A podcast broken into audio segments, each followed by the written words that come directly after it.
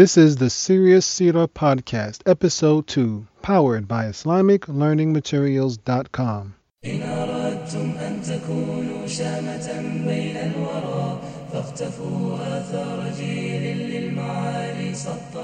Assalamu alaikum wa rahmatullah. Welcome to Serious Seerah Episode 2. This is the podcast for serious Muslims who love the Messenger of Allah sallallahu alaihi wasallam and want to discover the beautiful life model he left for us to follow. In today's class, we're going to discuss the following topics the Arab society before Islam, Islam compared to other faiths, the early life and lineage of Prophet Muhammad wasallam, and finally, my method of teaching the seerah of the Messenger of Allah, peace be upon him. Stay tuned for Serious Seerah Episode 2. Having said that, also the prophet, peace and blessing be upon him, made the, the wealthy people, made them feel responsible for their brothers because in the hadi ummatukum ummatan wahida wa ana rabbukum fa'budun. This ummah of yours is one ummah and I am your Lord, so worship me. So the Prophet, peace and blessing be upon him, made a bond of brotherhood between these Muslims, the blacks and the whites and the Arabs and the, the non-Arabs and the Persians and the men and the women and the rich and the poor. They were one ummah and they were a magnificent brotherhood. Assalamu alaikum wa rahmatullahi wa barakatuhu. Bismillah, alhamdulillah. نحمده ونستعينه ونستغفره ونؤمن به ونتوكل عليه والصلاة والسلام على سيدنا Muhammad. All right, inshallah, we're going to continue with our class on the Sirah. Before getting into the class, we'll talk a little bit about what we covered last week, and we'll also um, I'll also ask just a few questions about what we went over last week. So, according to my notes, last week we went over first of all the the important the importance of the Sirah and why it is needed. We also talked about the sources of the Sirah, and we also spoke about the situation of the countries surrounding Arabia uh, around the time of the prof- of the birth of Prophet Muhammad sallallahu alaihi wasallam. And we also spoke a little bit about the situation in Arabia at the time that he was, uh, just about the time that he was born. So, just very quickly, just ask a few questions and see where everyone is at. Inshallah, can someone or anyone just quickly say the uh, give me one, two, or any reasons for the, the importance of the Sirah and why it is necessary for Muslims to understand the life of Prophet Muhammad sallallahu alaihi wasallam.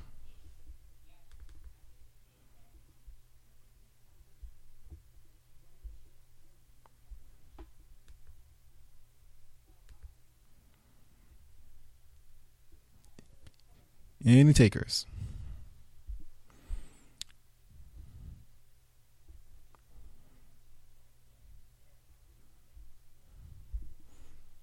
Okay. Uh, the question was Can anyone give the reason, a couple of reasons, or at least one reason, explaining the importance of learning the Sirah, the history of the life of Prophet Muhammad? sallallahu alaihi wasallam? We mentioned two of them last week, and I just wanted to test and see if anyone can, uh, you know, regurgitate what we went over last week.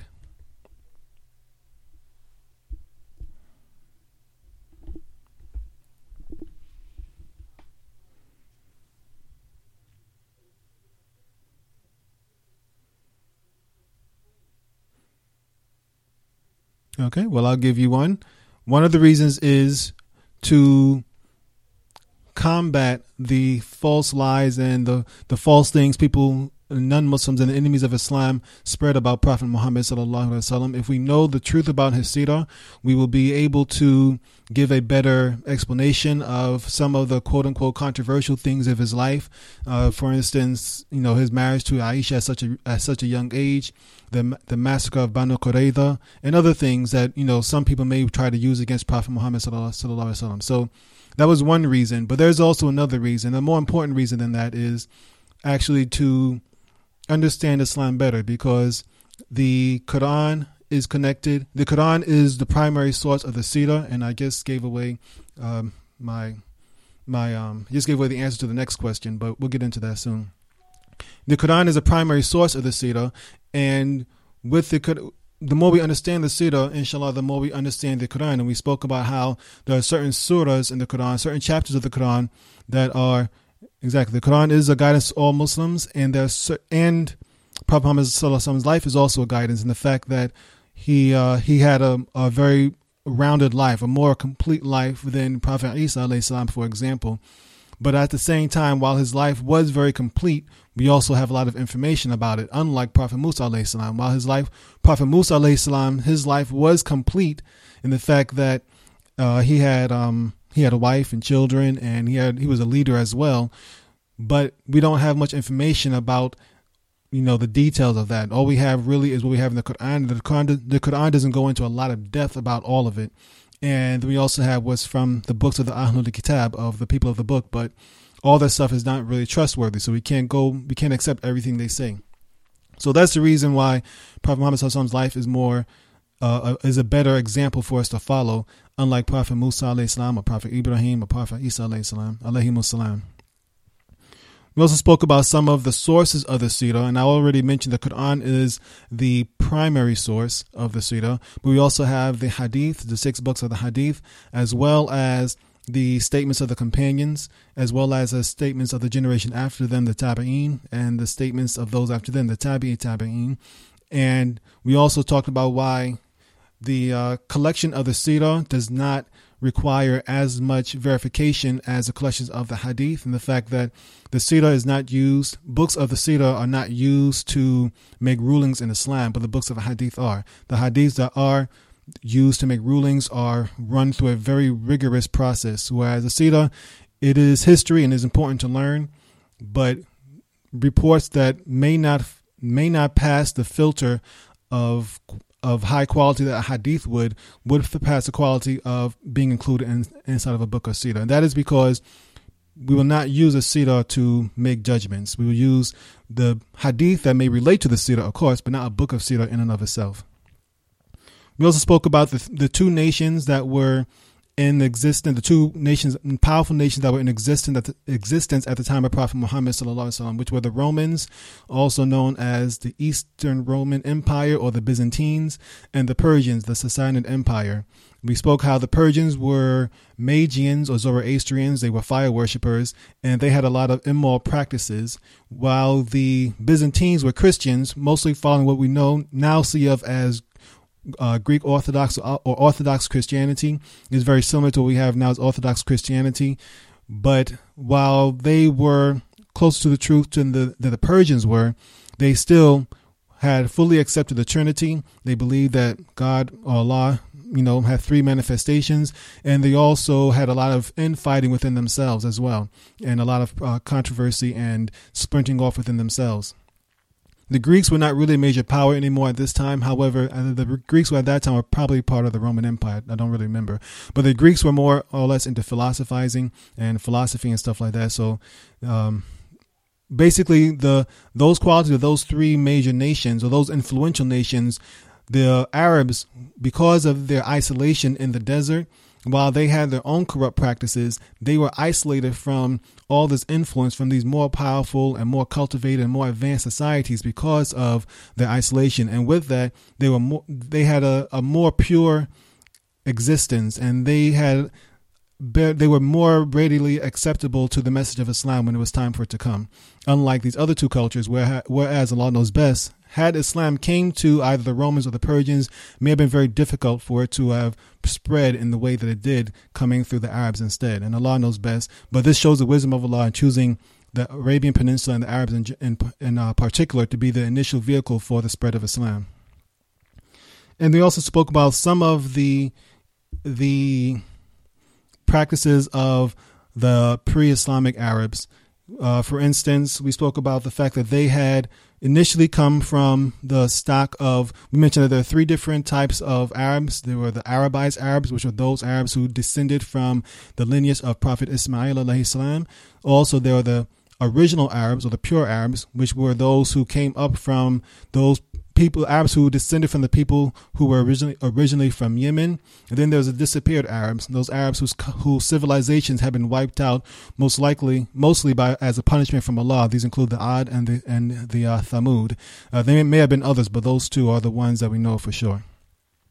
So the Arabs at the, at the time of Prophet Muhammad Sallallahu were only from, of course, the two existing lines: the Arabized Arabs and the uh, original pure Arabs. However, even though they initially followed the Prophet Ibrahim and Prophet Ismail's teachings of, of monotheism, Tawheed, as time went on, the you know that Tawheed broke down, and eventually they began to worship over many generations began to worship several different deities. And the two that the two reasons that we gave for that before were one, there was um one Arab who visited Syria and saw some other people there worshiping idols, and so he he brought that same idea back and it spread. Then the other one, which was a gradual process, starting with one small bid'ah, one small innovation by one person, or well, one small innovation probably by many people, but as time went on, that innovation multiplied and multiplied and multiplied and grew until it became outright shirk over many over many centuries, and showing the dangers of innovation and also how you know we should be careful about the actions we do around our children. So that's pretty much mostly what we covered from last week. So we're going to go right into the a little bit more about the life of uh, the Arabian lifestyle at that time. One of the primary aspects of the of the time of the of the Arabs before Prophet Muhammad was, and this is the most popular thing, was their dislike and disdain for female children, for women children. And we know the stories of how they used to bury their children. One of the most despicable things that they that they've done. They did many despicable things, but that's perhaps one of one of the worst of them. In fact, Allah mentions it in Surah Surah Takwir when Allah mentions how the young unborn female child will be asked why she was killed. And this is in chapter 81, uh, verse Surah Takwir. In chap- verse 8, Allah says, أعوذ بالله بعد أعوذ بالله من الشيطان الرجيم وإذا الموءودة سئلت بأي ذنب قتلت And when the girl who was buried alive is asked, for what reason, what sin was she killed? and this is the practice of the pre-Islamic Arabs to bury their children. It wasn't everyone who did it, obviously, or the, or uh, the society would have wiped out if everyone buried their, their infant daughters. However, it was widely enough practice where it was accepted and no one really had a problem with it. At least it wasn't enough so for the society to look down upon. And in fact, one of the Sahabas uh, one of the major Sahabas, Umar ibn al-Khattab, before he became Muslim, he also uh, buried one of his daughters, and that will come later, inshallah, if we get to that point.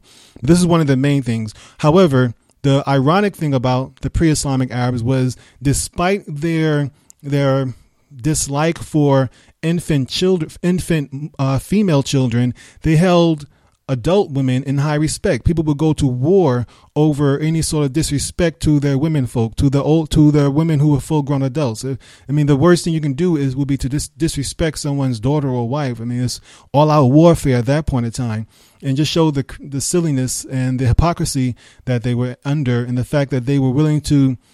You know, uh, commit infanticide for their own young children, for their own daughters at, as babies, but as adults suddenly they want they're willing to die for them and put their life on the line for them and all that stuff. So shows their own their own problems with them. They also had the the many idols, and we mentioned how last week the idols were used as an intermediary. They still believed in Allah subhanahu wa ta'ala in a very distorted way, though. They didn't necessarily believe in an afterlife.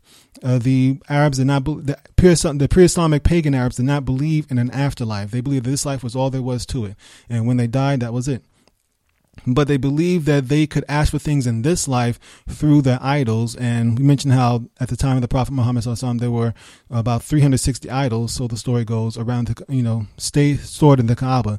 The Kaaba was still a place of hijrah, a place of, um, not hijrah, a place of pilgrimage uh, so it's still a place where people will come to will come to for yearly for the annual pilgrimage, which was started initially by Prophet Ibrahim alayhi salam when yearly he would visit his son Ismail, uh, following the commandments of Allah, and him and his son would worship around the Kaaba that they had built together. But it continued on from there, and while it was initially an act of devotion to Allah subhanahu wa taala, it eventually degraded into an all-out um, you know, pagan festival, you know, pretty much all our pagan festival, and where people worship their gods and worship their idols, and the Arabs would circumambulate the the Kaaba still.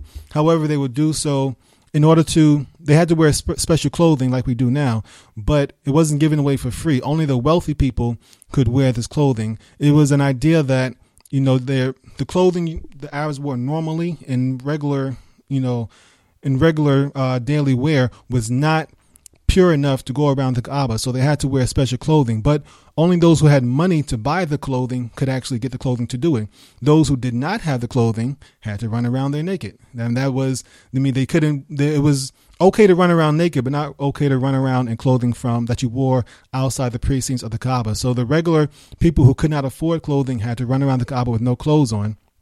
And as for women, the most they could do was just cover, you know, a little piece of cloth to, to cover up the essentials, and they would, would be running around the Kaaba in the same way. So this is one of the a sign of one of the degradations of of uh, Tawheed and the degradation of uh, the religion of Prophet Ibrahim alayhi salam. But the prophets, I mean, excuse me, the uh, Arabs had many different idols.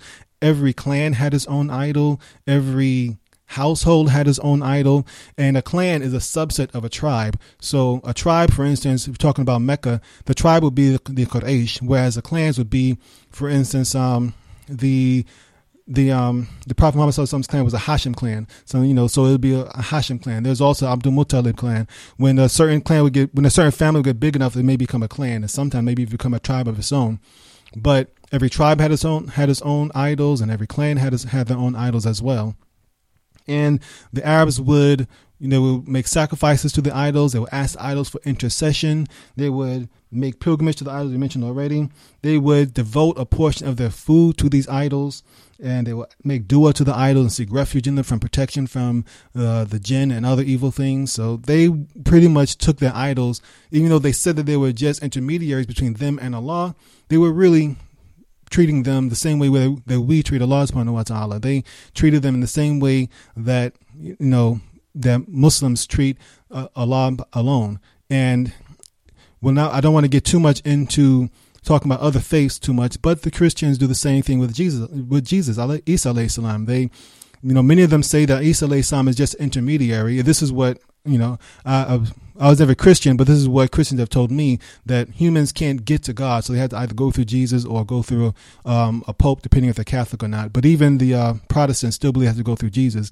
It's really just the same thing that the Arabs are doing. They say they can't get to Allah directly, so they have to go through Isa alayhi salam or go through idols. It's really the same thing, and they treat Jesus the same way they treat um, uh, the same way we treat Allah subhanahu wa taala. They they may not sacrifice to him, but they do definitely pray to him. They hold celebrations in his name. Uh, when things get in trouble, the first thing that they want to yell out is not Ya Allah. They yell out, and Billah, they yell out Jesus Christ, something like that. And that's actually taken as a curse and or a, a, a, a, curse word in our modern day, in our modern language now to call on Isa, Isa's name, not out of, not out of, um, out of, devotion or love for Isa salam, but because it's taken like blasphemy. Because once again, they believe Isa salam is God, which is inc- obviously absolutely incorrect.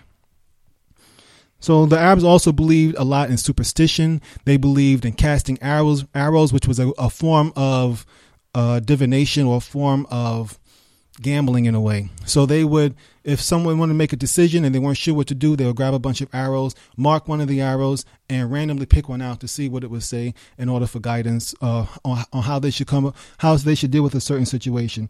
Now, there were Jews and Christians living in the Arabian Peninsula and in Mecca and Medina. We know that there are several Jewish tribes living in Medina already, and um, you know, I'm sure most of you have heard the story of Prophet Muhammad uh, the first message of Islam of, of the Quran to him through angel Jibril. The person he went to after his wife Khadijah was to her cousin, um, Ibn Waraq, I believe. Uh, Waraq, her cousin. He went to her cousin, who was a Christian, by the way, and who understood, who knew how to read um, the Hebrew alphabet and the Hebrew language. So there were Christians living and Jews living in the midst of the Arabs at that time. They also fully believed in wine and they drank wine. It wasn't anything bad to them. People would get drunk all the time. Uh, two of the Sahabas, at least Hamza, the uncle of Prophet Muhammad had a had a pretty you know bad wine problem. Uh, however, this we'll get into it eventually, inshallah. But when Islam came to the Muslims, alcohol, drinking alcohol was not immediately wiped out. It was wiped, it was gradually, progressively uh, made haram by Allah subhanahu wa ta'ala through the Quran, through revelations through Prophet Muhammad So it wasn't immediate, immediately wiped out. However, both wine and gambling were both accepted in with the pre-Islamic Arabs, and they had no problem with doing it at all. The Arabs, despite all of these bad qualities they had, they still had many good qualities. We spoke about some of this last week, how they still believed in honor and upholding one's trust, upholding one's promises. Uh, they still they still believed in tight family relationships. They still believed in honoring the honoring the elders and being kind to the children. They believed in generosity. The Hashim clan was responsible for providing food for the pilgrims, and this was an honor for them.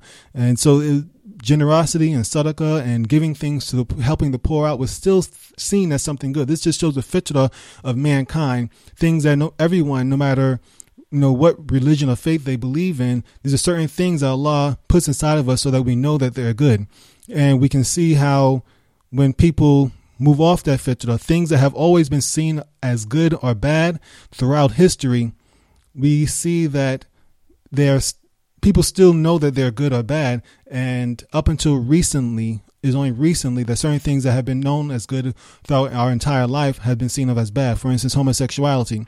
Throughout history, except for a few isolated, you know, societies, homosexuality was always seen as something bad, something negative. At the very least, it was something to be mocked at or something to be hidden and something to be ashamed of. But now it is now seen as something as prideful, as, as pride in the few in in many Western societies. Though I, I still I am still of the belief that throughout the world in general, homosexuality is still seen of seen as a bad thing. It is only in certain Western nations that is seen of as seen as okay. And remember, you know, most of the world is not the United States or North America, Western Europe, and Japan and South Korea and Australia. You know, the rest of the, there's still a whole bunch of world besides those that, that small handful of wealthy countries.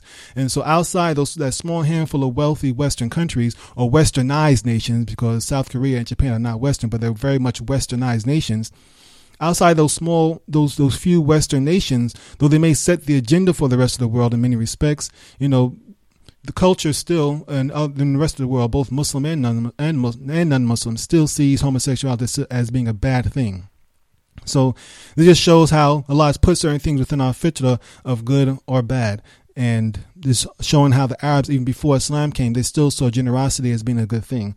Also, loyalty, honoring your oaths, and repaying your debts. Uh, when someone loaned you money, it was seen as, as a good thing to pay your debt back. Or if not, or if you weren't paying a debt back, to pay someone else's debt back if they had uh, a heavy debt a heavy debt burden. So these are just things that were part of the. This is just a, a brief overview overview of the Arab society before Islam came. Right, and one last thing of showing how the Arabs had certain good characteristics within them even before Islam came. There's a story of a man who came to uh, Mecca to do some business, but when he came there, the person he was doing business with cheated him and cheated him out, cheated him out of uh, whatever he owed him. And he, he raised a big ruckus about it. He went to the Kaaba uh, and started and ye- started yelling out the, the different tribes of, of the Quraysh, the different clans of the Quraysh, and, say, and then he, he made his he made his case. He told them about how this person had cheated him, and from that, the heads of the Qurayshi clans and the tribes of, of Mecca, they formed an agreement, sort of like a union, to make sure that this this kind of thing never happened again. That anyone who came into Mecca, whether they were Arab or non-Arab, whether they belonged to Meccan society, whether they belonged to Mecca or not, would be protected from being cheated by other people. And it was reported by Prophet Muhammad many years later that had he been alive or had he been around to take part in that agreement, he would have taken part in it also. So just showing that even before Islam came, the Arabs had certain qualities that were universally known of as known as good, and things that they that even Prophet Muhammad many years later saw uh, saw as being good, things that he would have participated in later on. Now we're going to go get into a little bit more of the we're going to get a little bit talk a little bit more about the Prophet Sallallahu and his role in Islam before we get too deep into his life, his the day to day life that he uh, from his birth going forward. all the prophets sent by Allah, there are two things that they came with: aqidah and akhlaq. Aqidah, uh, we call we can call it doctrine, creed, or worship. It is our what makes a Muslim a Muslim. This is the five pillars of Islam, the uh, the six pillars of faith, those sort of things that make a Muslim a Muslim. Akhlaq, however, is our behavior, our character, and this is still part of what is Muslim. But this is those, you know, those universally good things that generally all people have. But you know, sometimes Allah may have to have made, you know, needed to send or wanted to send a, a prophet to remind us of those things. And so, with our uh, akhlaq, um, another rule thing is legislation, like rulings.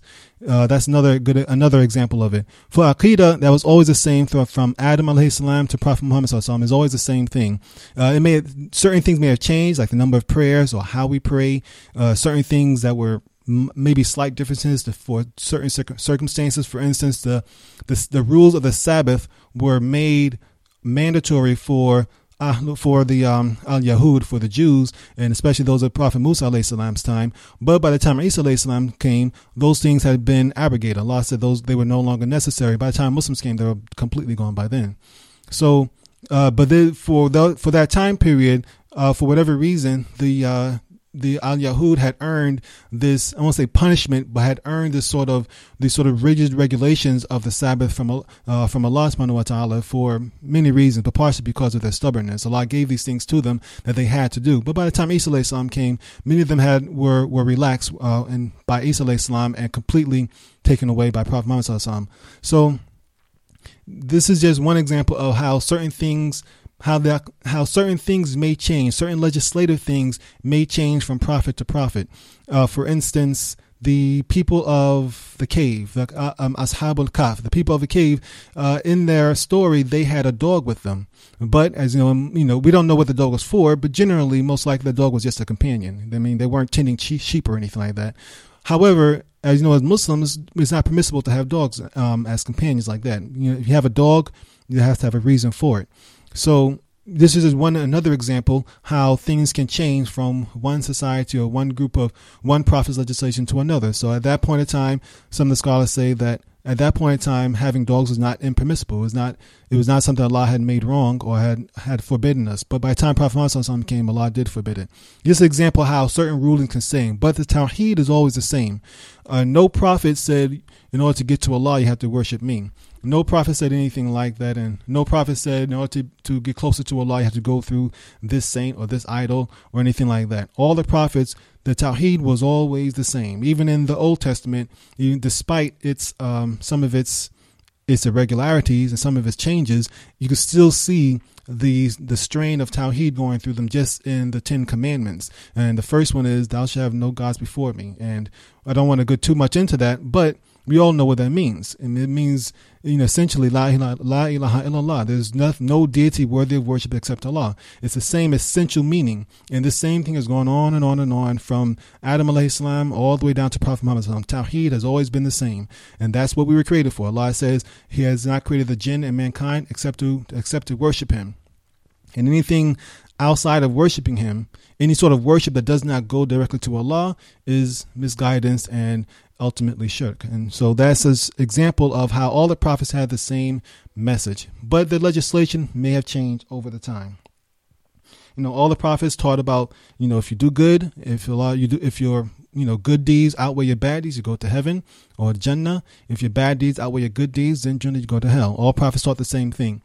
Uh, there are some, I think many Jews now don't believe in, in hell per se, uh, but that's just one more evidence of their misguidance. And different Christian sects have different ideas of what heaven and hell is. Uh, some Christian sects say that uh, their idea of hell is like um, when you die, you're just dead. There's no coming back. But those who are good, you know, they're raised back into the kingdom of God and stuff like that. I mean, I'm not going to get into it because they have so many different. I mean, you can. There's like there are 200 denominations of Christianity in America alone, so we can we can talk all day about the different things they believe. That's just one thing showing you how you know they've gone astray with that stuff. So to love Allah and His Messenger means to obey and follow everything that Allah and His Messenger have given us. So in the Quran, when you hear, whenever Allah says the word Ya ayyuhalladhina amanu, O you who believe, This means that a commandment is coming right after, and so we have to do what Allah, whatever Allah is telling us to do right after that.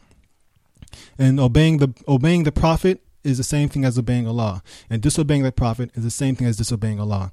So, for those people who do not follow the teachings of Prophet Muhammad, those groups of people, uh, Ahlul Kitab, even if you have a Jew or a Christian who does you know, you say you have a Christian who says, I don't believe in the Trinity. You know, I just worship God. But I follow the teaching of Isa salam. I follow the teaching of Jesus. I just believe in God, but I don't really believe Prophet Muhammad is, was a prophet. I don't really believe the Quran is the word of God.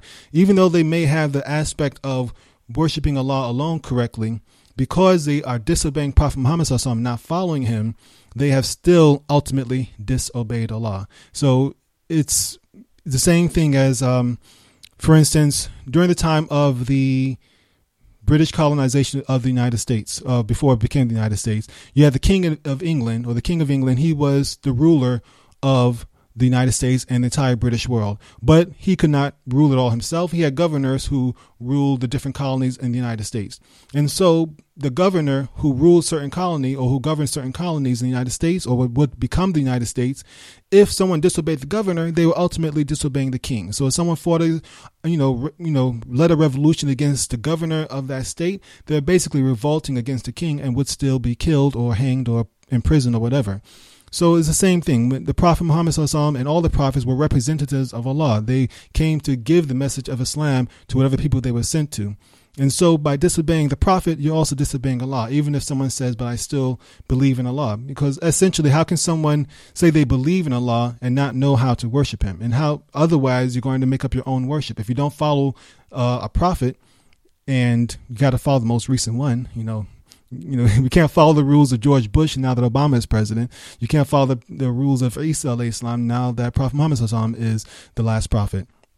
So they can't say, they can't say that, you know, I'm going to make up my own thing either. If they say that, then once again, they are, it's, it's pure misguidance. If they say I'm going to do my own thing, I'm going to worship God as I see fit, then either A, they believe they're a prophet, or B, they believe that they have some knowledge of a law that nobody else has, which basically means that they call themselves a prophet, or you know they're just making up their own stuff. You know they're following their own heart. In which case, we can all do that. If that's the, if that's the case, that's the truth. Then all all of us can say that. Well, we're going to all follow our own rules and make up our own stuff, which will lead to mass misguidance of everyone. This is why we have to follow the current prophet and the last prophet to mankind is, of course, Prophet Muhammad sallallahu alaihi wasallam. And since his coming, there have been no other major uh, monotheistic religion to come to come up since then. Fourteen hundred years so far, and no other person, no other individual. While there have been many people who claim to be prophets, none of them have done anything even close to what Islam is.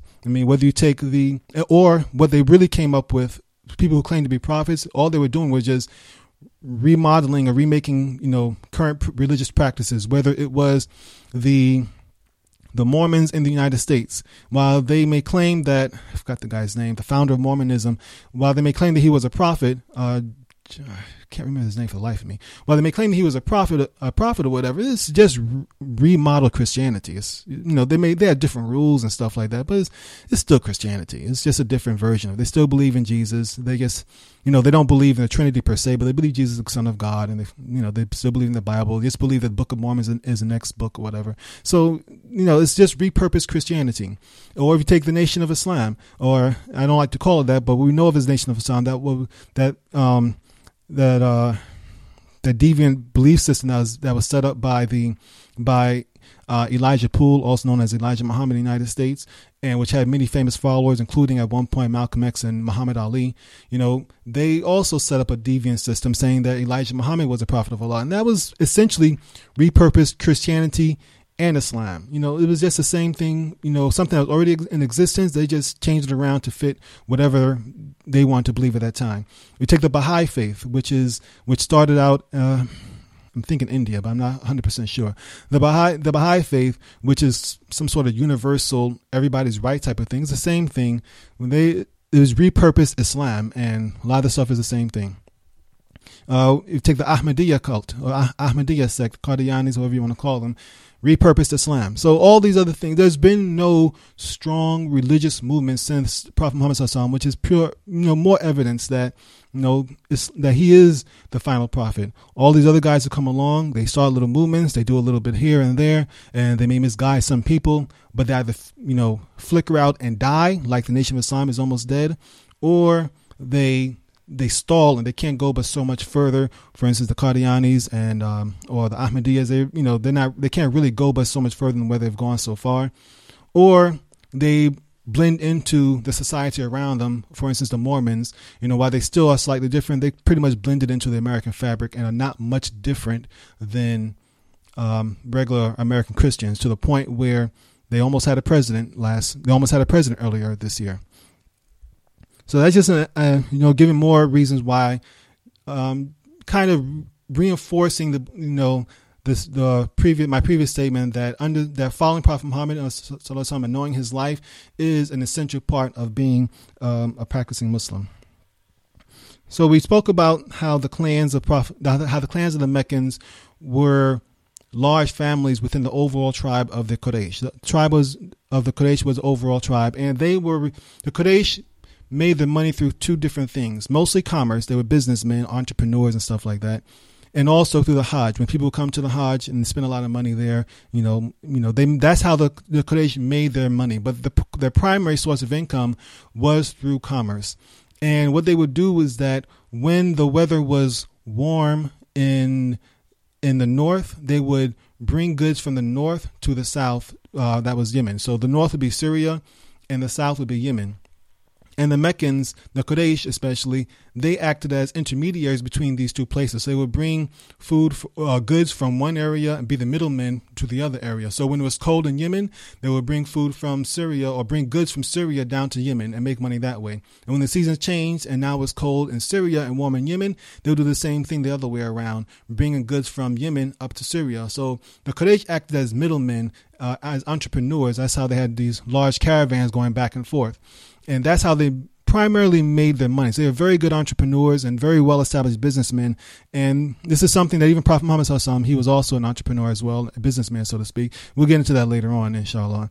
But it's just this is how they made their money. Allah spoke about this in Surah Al-Quraysh when Allah says, بسم الله الرحمن الرحيم لإيلاف قريش إيلافهم رحلة الشتاء والصيف فليعبدوا رب هذا البيت الذي يطعمهم من جوع وآمنهم من خوف Allah says, لِإِلَافِ قُرَيْشِ For the security of the Quraysh. Allah is reminding the Quraysh of the security that He gave them. The Quraysh had you know, they had this ability to go back and forth, carry their caravans back and forth, where nobody else could really do that but them. And they could do this without really having to worry about being attacked or or ambushed by almost any tribe. They had, you know, a lot. This is an honor, that, an honor and a protection that Allah gave them, and Allah is reminding them, reminding them of this.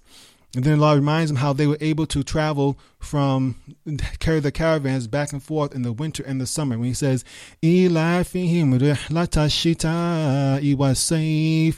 for their security of the caravans. Shita'i was sayf. Shita'i is winter and sayf is summer. For the, the security of the caravans in the winter and the summer. And Allah commands them to worship the the Lord of the of the house, which is the Kaaba. فَلْيَعْبُدُوا رَبَّ هَذَا الْبَيْتِ Allah is telling them, worship the, the Lord of the Kaaba and not the Kaaba itself or these idols within the Kaaba. Worship the Lord of the Kaaba. Worship Allah Himself.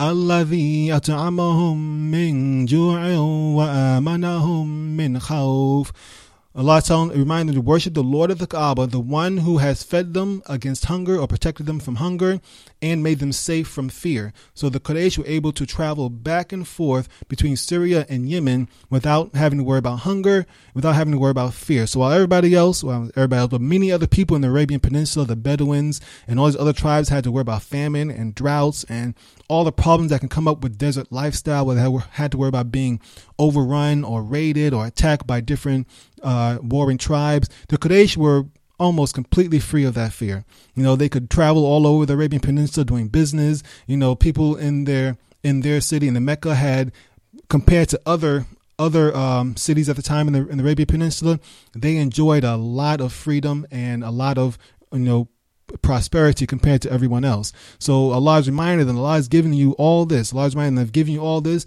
giving you this honor, giving you security, giving you business and hunger. I mean, sorry, giving you business and freedom from hunger and freedom from fear. So worship your Lord and show remembrance. So just an example how the Quraysh were well, you know, well known and well respected and very successful businessmen as well. Now, Prophet Muhammad was his ancestry we mentioned goes all the way back to Prophet Ibrahim alayhi salam. You know, Ibrahim alayhi salam, and uh, well, I kind of want to go into the story of the birth of Ismail alayhi salam, but it's going to take up the rest of the class, and I don't want to spend too much time on that. But we may go over it next time, inshallah. But it's whatever the class wants. For now, however, however, we know that Ismail alayhi salam was the son of Prophet Ibrahim and Hajar, and so Prophet Ismail alayhi salam was combination of a Babylonian Ibrahim and a Coptic Egyptian, his mother Hajar, and but he later on married um, a Bedouin, you know, um, uh, from from the uh, most likely a pure Arab from Yemen. So he and so that's how the his stock came through, and his family, his descendants came through from there, and Prophet Muhammad was able to, and the other you know, scholars since then have been able to trace his lineage back to back to Prophet Ismail. And the Arabs were very good with their lineage anyway. They uh, Abu Bakr anhu was an example. The Arabs were very good with with remembering their lineage and told you family ties were very very strong and very important. So they had a good, strong connection to their lineage, and they were very good at remembering and reciting back generation after generation after generation. The father this or the son of that, the father this and the son of that, on and on and on, going all the way back as far as they could, as far as they could. It's just part of their, first of all, the fact that they had, you know, part of their nature of of being so poetic. They had very strong memories. You know, the the Arabs had very good memories, and also the combination of that with the ties to their family lineage, they were able to combine all these two these two things together to be very well versed in their lineage. And Abu Bakr was just, was just one example. I'm going to go over just. I'm not going to go through all of the um, all of the line from Prophet Ibrahim alayhi salam all the way down to Prophet Muhammad, but we're going to start at Abdul Muttalib. Abdul Muttalib was the grandfather of Prophet Muhammad, and his one of his son, his youngest son, was Abdullah, and there's a famous story about how Abdullah was almost sacrificed. And you know, we can go into the next time, inshallah. We don't have much time right now, so I want to save some time for Q and A.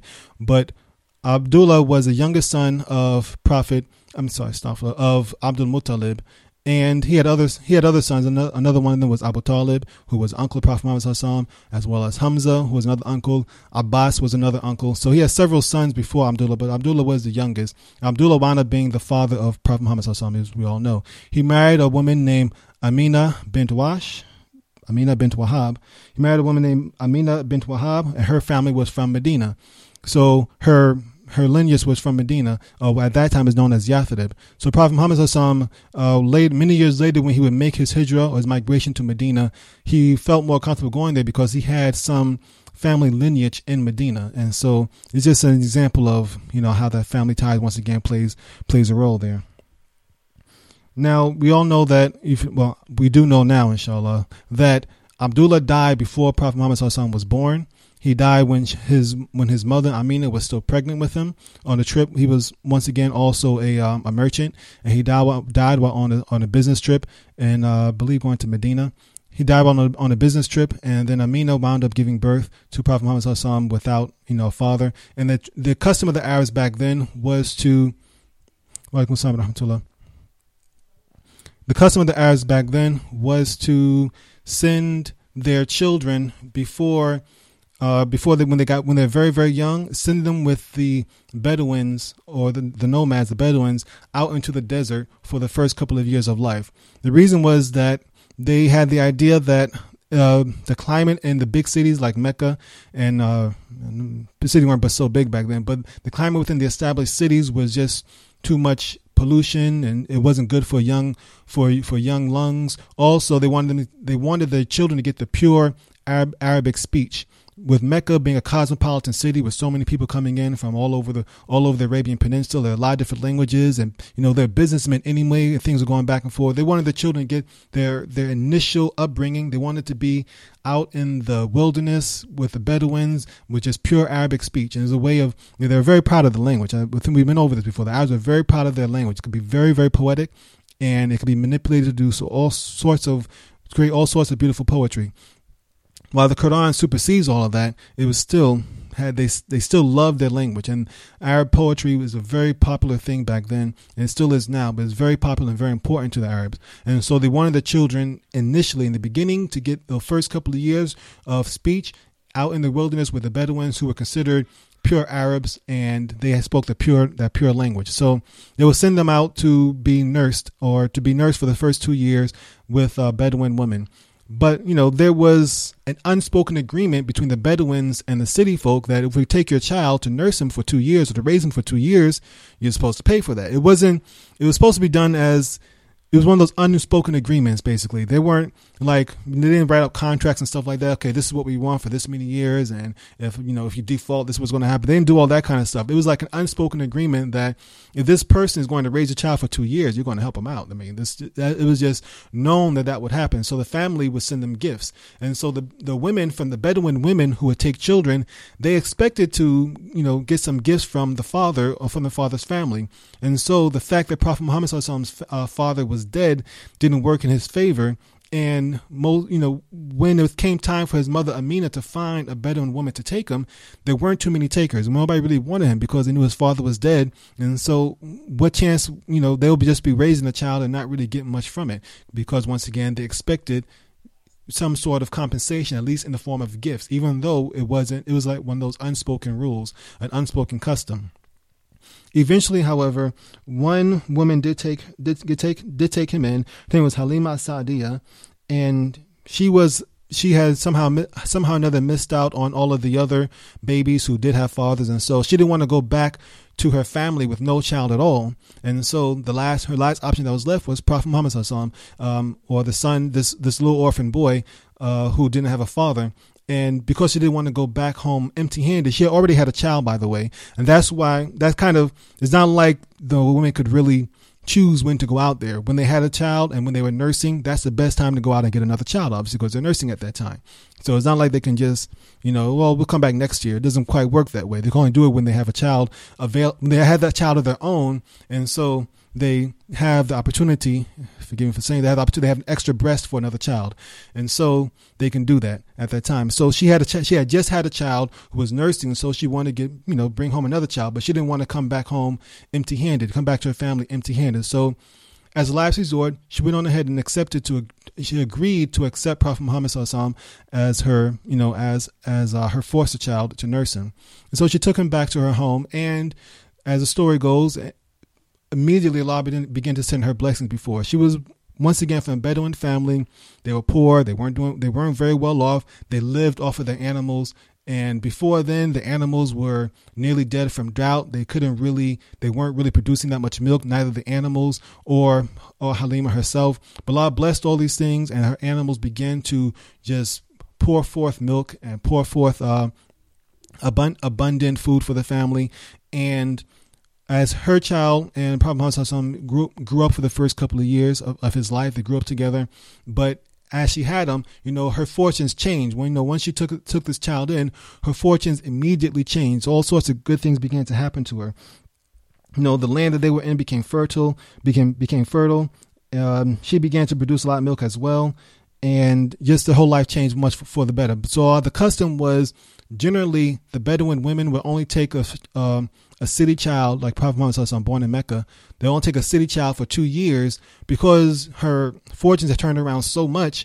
She went when the two years were, were up. She talked to Amina and asked her to keep him for another two years. So actually, Prophet Muhammad Sallallahu wound up staying with Halima Saadia for the first four years of his life, and so she he stayed with her for four years. But eventually, after four years, she had to send him back to Amina, and that begins the Prophet's life in Mecca as a, as a young boy. And we have about 10 more minutes, so I'm going to stop there now. We have gone now. You before I go, I know you probably may have heard many, many different stories about the prophet, about the birth of Prophet Muhammad and I deliberately did not go too deep into that because there's a whole lot of things I said about castles shaking and earthquakes in the east and lights in the sky, and there's no way to verify these things. I've read all these stories also, but much of them cannot be verified, and so while, as I mentioned, the the the requirements for the Seerah is as a, at a lower standard. I still don't want to you know spread fairy tales.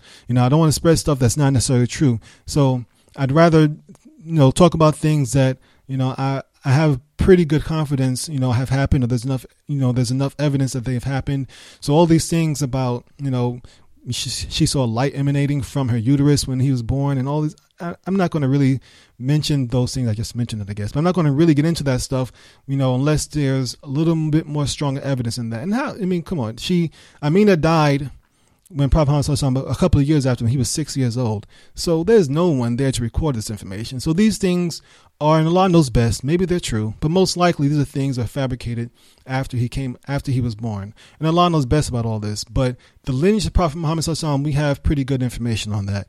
You know, the fact that he was raised by Halima Sa'diyah, there's the, the hadiths and everything to confirm all that. But these other things, you know, castle shaking and you know thrones falling off their pulpits and all this other stuff. I'm not going to really get into that stuff because there's not enough evidence that they're true. And so, you know, you can always look them up, you know, but you know, I'm not going to really get into those things because once again, there's not enough evidence for it, and I'd rather deal with those things that you know we have a lot more uh, information about, and Allah knows best. Now we have about seven more minutes, inshallah. If anyone has any questions about what we've gone through so far, or anything in the um, in the Prophet Seerah going forward, now is the time to ask them. So, opening the floor up for questions if anyone has any.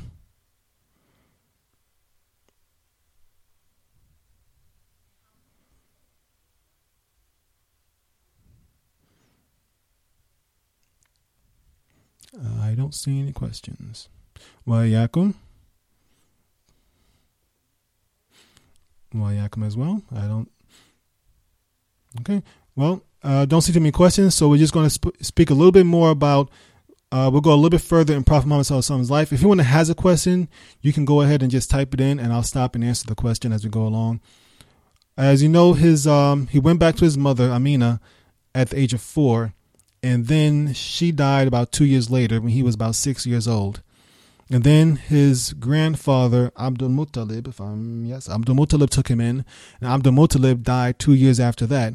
And they went on to be raised by his uncle Abu Talib from that point on. Abu Talib was, of course, the son of Abdul Muttalib and the brother of his father Abdullah and Hamza and Abbas, and also Abu Lahab as well. All of uh, uncles of Prophet Muhammad and you know someone may, some people may wonder why did Allah put uh, so much tragedy in such a young boy's life. He lost his he lost his father before he was born. He lost his mother. he was only a, a, young child of four years old. He lost his grandfather who raised him from that point on at six, and now he's raised by his uncle. He, his uncle treated him like a, treated him like his own son. You know why did Allah put him through so many things? And some people say, some scholars say that the reason why this happened is Abu Jahl was not from Banu Hashim. He was from ah man, I can't remember the name, but it begins with the M. Um, I can't remember. No, he wasn't from Banu Hashim. He was a Quraysh, but he was not from Banu Hashim. By the way, Abu Jahl's name was not his real name is not Abu Jahl. Abu Jahl means father of ignorance, and nobody's going to name the child father of ignorance. so his actual name was um, Aqil. His name was Aqil, but Prophet Muhammad nicknamed him uh, uh, Abu Jahl because of his his aggression against against the Muslims and how evil he was. So Prophet Muhammad named him Abu Jahl, and from that point on, he's been called Abu Jahl ever since then. But his real name was not Abu Jahl. But no, he was not from the could the um the uh, Hashemites. He was from. Give me a sec. I have it in a second. It begins. I can't think of it right now. But he was from another. He was from another tribe. He was not a, a direct relative, relative of Prophet Muhammad, and that's why we have the um. I don't want to get into that one, but we'll get into. I have it. I have it for you in just a second. Mm. Makhzum, yes, from Banu Makhzum. I knew it began with the M. I just can't remember at the time. He was from the, ban- the Banu Makhzum clan, which was still a Qurayshi clan, but not one of the um, not from the Hashemite clan. Uh, the the second in command of the infidels of the pagans were the say infidel for that's anyway the second in command of the pagans was Abu Sufyan. He also was not from the Hashim clan. He was from a rival clan, and these things will start coming along as you go down further into the Seerah. He's from a rival clan of the Hashemites called the um, called the um, Umayyad clan. He was from the Umayyad clan, and the Umayyad clan, you know, Abu Sufyan was the head of that clan. He took over the leadership of the Quraysh uh, after the death of Abu Jahl. Uh, he took over the leadership of the, of the Quraysh, and one of the reasons why Abu Sufyan was such a strong opponent, you know, he led he led uh, several battles against Prophet Muhammad the reason why he was such a strong opponent was uh, that that family dynamic was in there. The Hashemite, the Hashim clan was and was rivals against the against the Umayyad clan, which was a clan of not just Abu Sufyan, but also one of Prophet Muhammad's closest companions, Uthman ibn Affan. And unfortunately, as uh, we probably won't cover it in this class because it's not really part of the life of Prophet Muhammad, it came out afterwards. But that stuff comes to play it got out again many, many years later, after the death, the death of Prophet Muhammad during the fitna that eventually led to the splitting off of the Sunni and the Shiites, a lot of that came from that same rivalry between the Hashim, the Hashim clan and the Umayyad clan. The uh, Hashim clan, you know, Ali, Ali, Ali, Ali anhu was, of course, a relative of Prophet Muhammad was, was from the Hashim clan, whereas uh, Muawiyah, who was Ali's rival, was the son of Abu Sufyan, and they were both from the Umayyad clan. And these things play off along later on down the road, many, many, many years later, when Ali, who's not, who at the point that we're talking about right now, he's not even born yet. You know, we're talking about Prophet Muhammad still, still being a baby. Ali is not even born yet. Talking about decades from that point of time. Many years later, when Ali is an old man, you know, in his in his fifties or sixties, you know, this thing is still playing out. But now it's just now it's not Muslims against pagans, it's Muslims against Muslims, unfortunately, and that led to the splitting of um, that ultimately eventually led to the split off between the um, Shiites and the Sunnis. But you know, it's a little more deeper than that. But we can't really get into believe. It's a long, long story before it gets to that point. But just letting you know that that rivalry between clans plays out much further than just uh, Abu Sufyan and Abu Jahl and all. Uh, at this time, Abu Jahl also, um, they say he's from the Banu Makhzum tribe uh, clan. They weren't really a major clan, if I remember correctly, not like the Hashims or the or the Umayyah. They weren't a, a major clan, but they had enough authority. Abu Jahl was just authoritative in himself. He was a very intelligent person. Uh, his name was Aqil, by the way. He was a very intelligent person, very influential. He was like Omar, um, Omar ibn al-Khattab. Even though Omar ibn al-Khattab also came from a small a small clan within the Meccan clan, he had a, a very forceful personality where he could kind of get his way, you know, just with the force of his personality. And Abu Jahl was the same way. He was able to really just move people along by degrading them or or denigrating them or talking about them and just from his personality was able to, he was able to get certain things done and that may Allah knows best maybe that was part of his his uh, antagonism against Prophet Muhammad was just the fact that maybe he just didn't, didn't want to share the spotlight Allah knows best but in the end, Abu Jahl was uh, was killed in the Battle of Badr, which will come several months from now, inshallah. Uh, I, was I want to talk about real quick the reason why.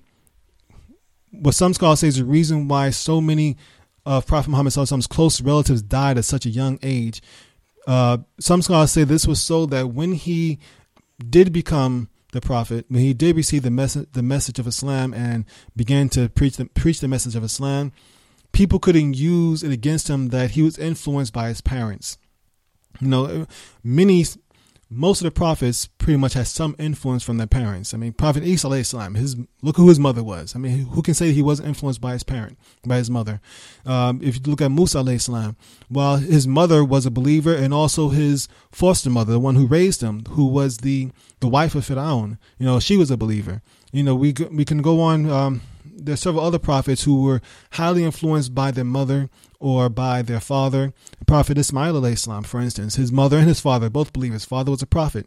You know, so we the reason one of the reasons that scholars say that uh, Allah took away Prophet Muhammad's parents and, and, and grandfather and grandfather at such a young age was so that no one could say that he had been influenced by his parents. That it wasn't just his parents trying to you know, make their son out to be something, you know, something really great, trying to make the turn their son into a leader or something like that.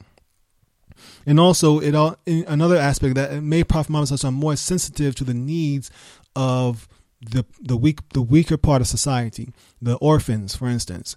Uh, orphans, Allah has sent us many many directives in the Quran about how to how to, how we should treat the orphans. So I can name run off Surah Surah Al-Fajr, Surah Al-Ma'un, um, Surah Al-Duha. So many instances where Allah commands us to be kind to the orphans and treat them well and take care of them.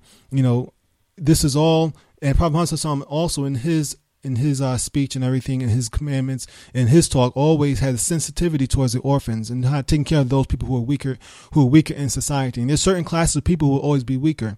Uh, widows were, were, were weaker, slaves were weaker. We don't really have slaves now, but still up until know, a few hundred years ago, slavery was common throughout most of the world.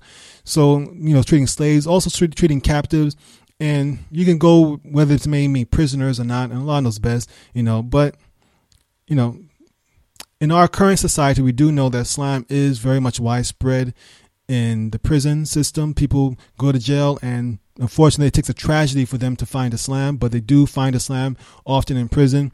But it is another tragedy that the the Muslim community tends to neglect them.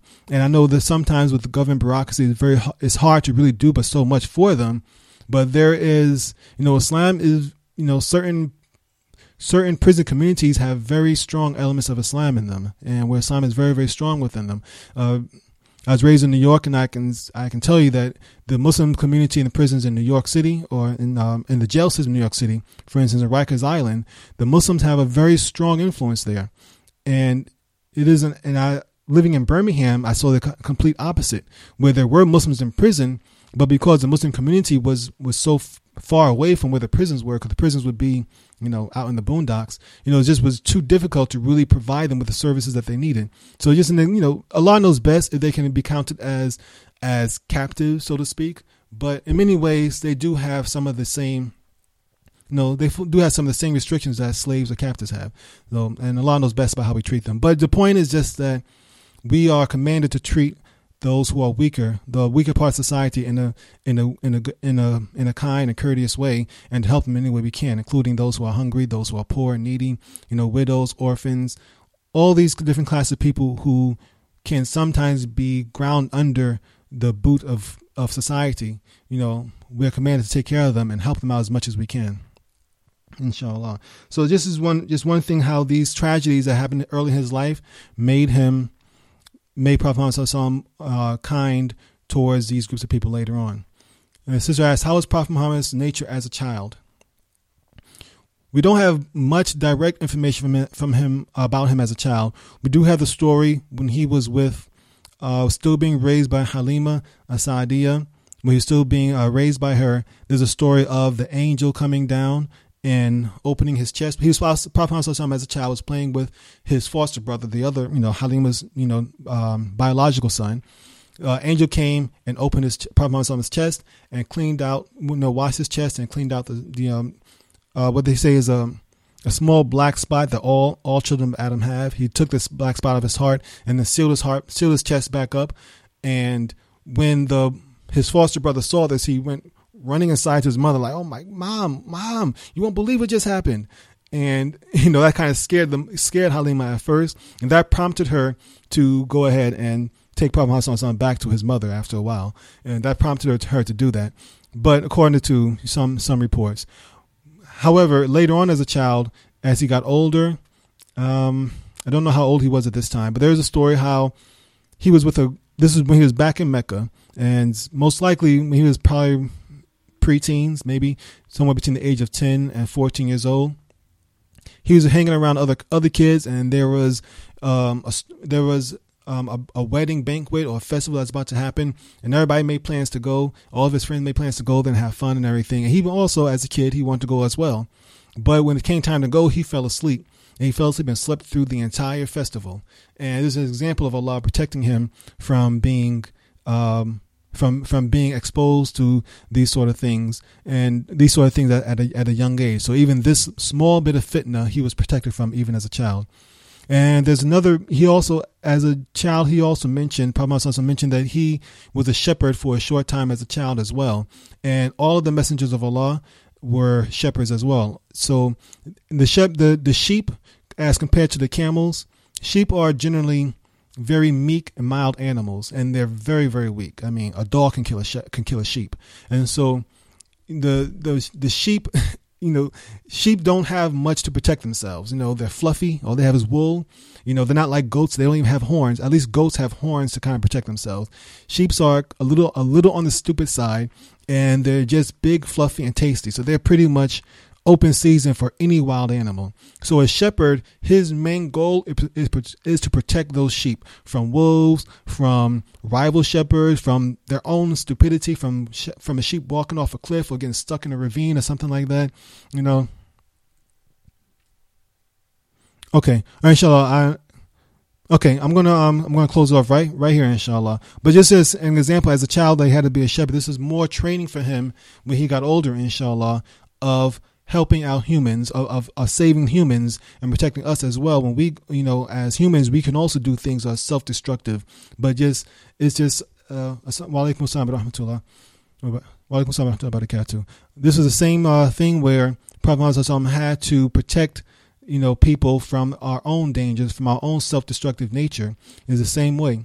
Uh, protecting the sheep was a way of protecting him, protecting uh, him, learning how to protect humans and our own in our own uh, endeavor to hurt ourselves. So protecting protecting us from being eaten by wolves, so to speak, or from falling off cliffs and getting stuck in ravines. Doing the same thing for us. So all the prophets, all the messengers had the same responsibility. They were all shepherds, and it was a, a form of training for them. Inshallah. Okay, and okay, so that was that's pretty much most of his his young life. There's one one more story, and we can, we can do it the next time, inshallah. Uh, we'll talk about. So we're going to go into his young life, his life as a young man next, inshallah, and then from that point on, we'll be, we will be mostly talking about his his prophethood and the trials he went through as a prophet. So the, as a, as a as a prophet of Allah, alayhi salam. So we're not going we're not going to spend a whole lot of time in his childhood. Like I said, a lot of these stories are fabricated. The ones I mentioned, there's you know there's much more strength in the ones I, I mentioned, but you know we're going to try to stay away from a lot of the the, the un unverified things. If there are no more questions, inshallah, we, we will close this off. If there are any more questions, we will give you a few more minutes if you have any other questions, inshallah. Wa.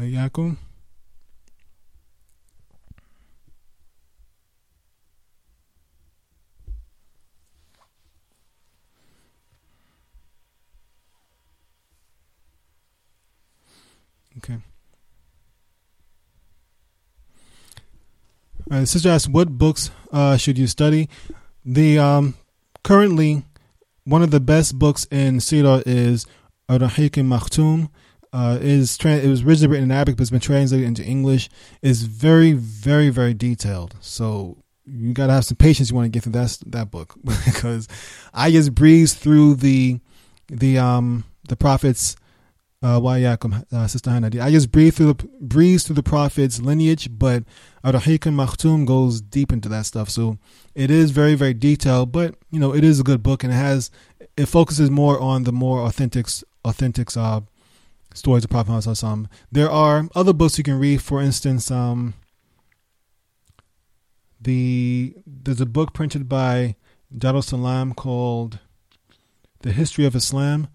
Uh, you can get the first volume deals more with the life Prophet Muhammad. So you don't want to go into the the two volumes that come after that are after his death, and you know go to the different the different caliphates that came after. The first volume is pretty good. It's very condensed, so it gets it breezes through the history very quickly. But it's it's still pretty good though, and I, I learned a lot from that one.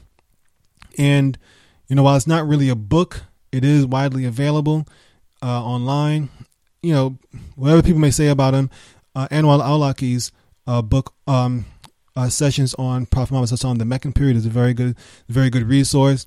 You know, you may have to overlook some of the, you know, some of the uh, extremities of of our brother, but you know, he, some of the things he said, you know, you could see, you could you see where his frustration with the current political system, where he got upset with it, and he may have said some things they probably shouldn't have said.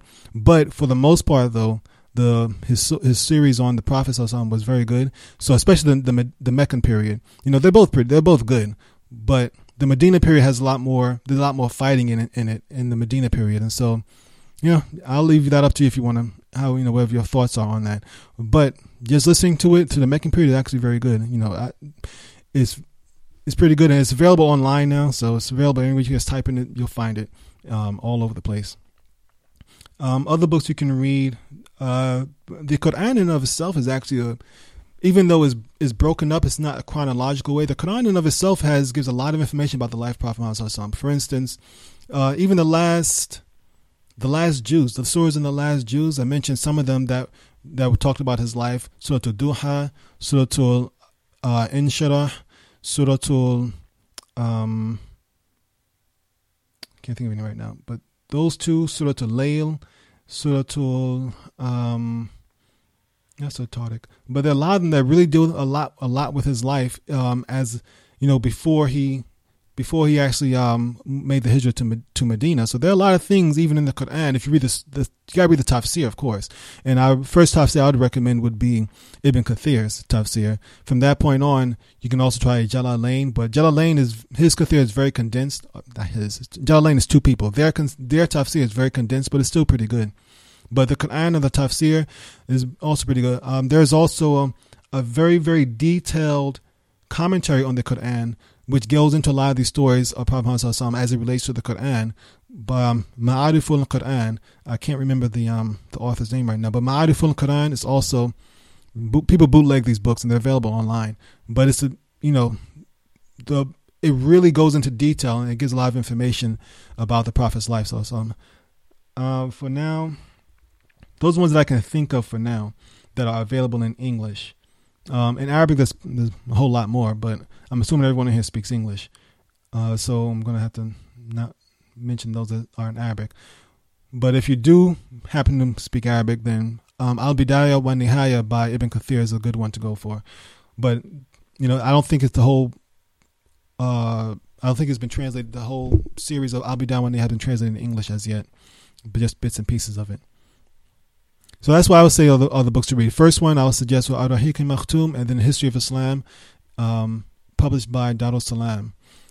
Um, I will try and get you a link to it if I can, if I can find it. Or if not, I'll get it for you next week, inshallah. Any other questions?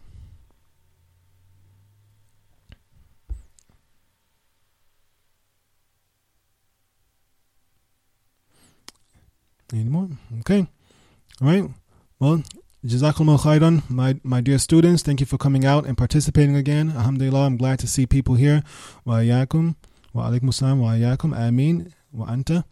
And, you know, seeing people are coming out and, and want to and want to hear hear these uh these talks keep me motivated and even if you don't come out i'll still come so but inshallah i'm glad you are coming i thank you all for being patient with me and I know I'm not the best speaker in the world, but alhamdulillah, I do the best I can. And I'm glad, uh, alhamdulillah, for the patience with the video and the audio.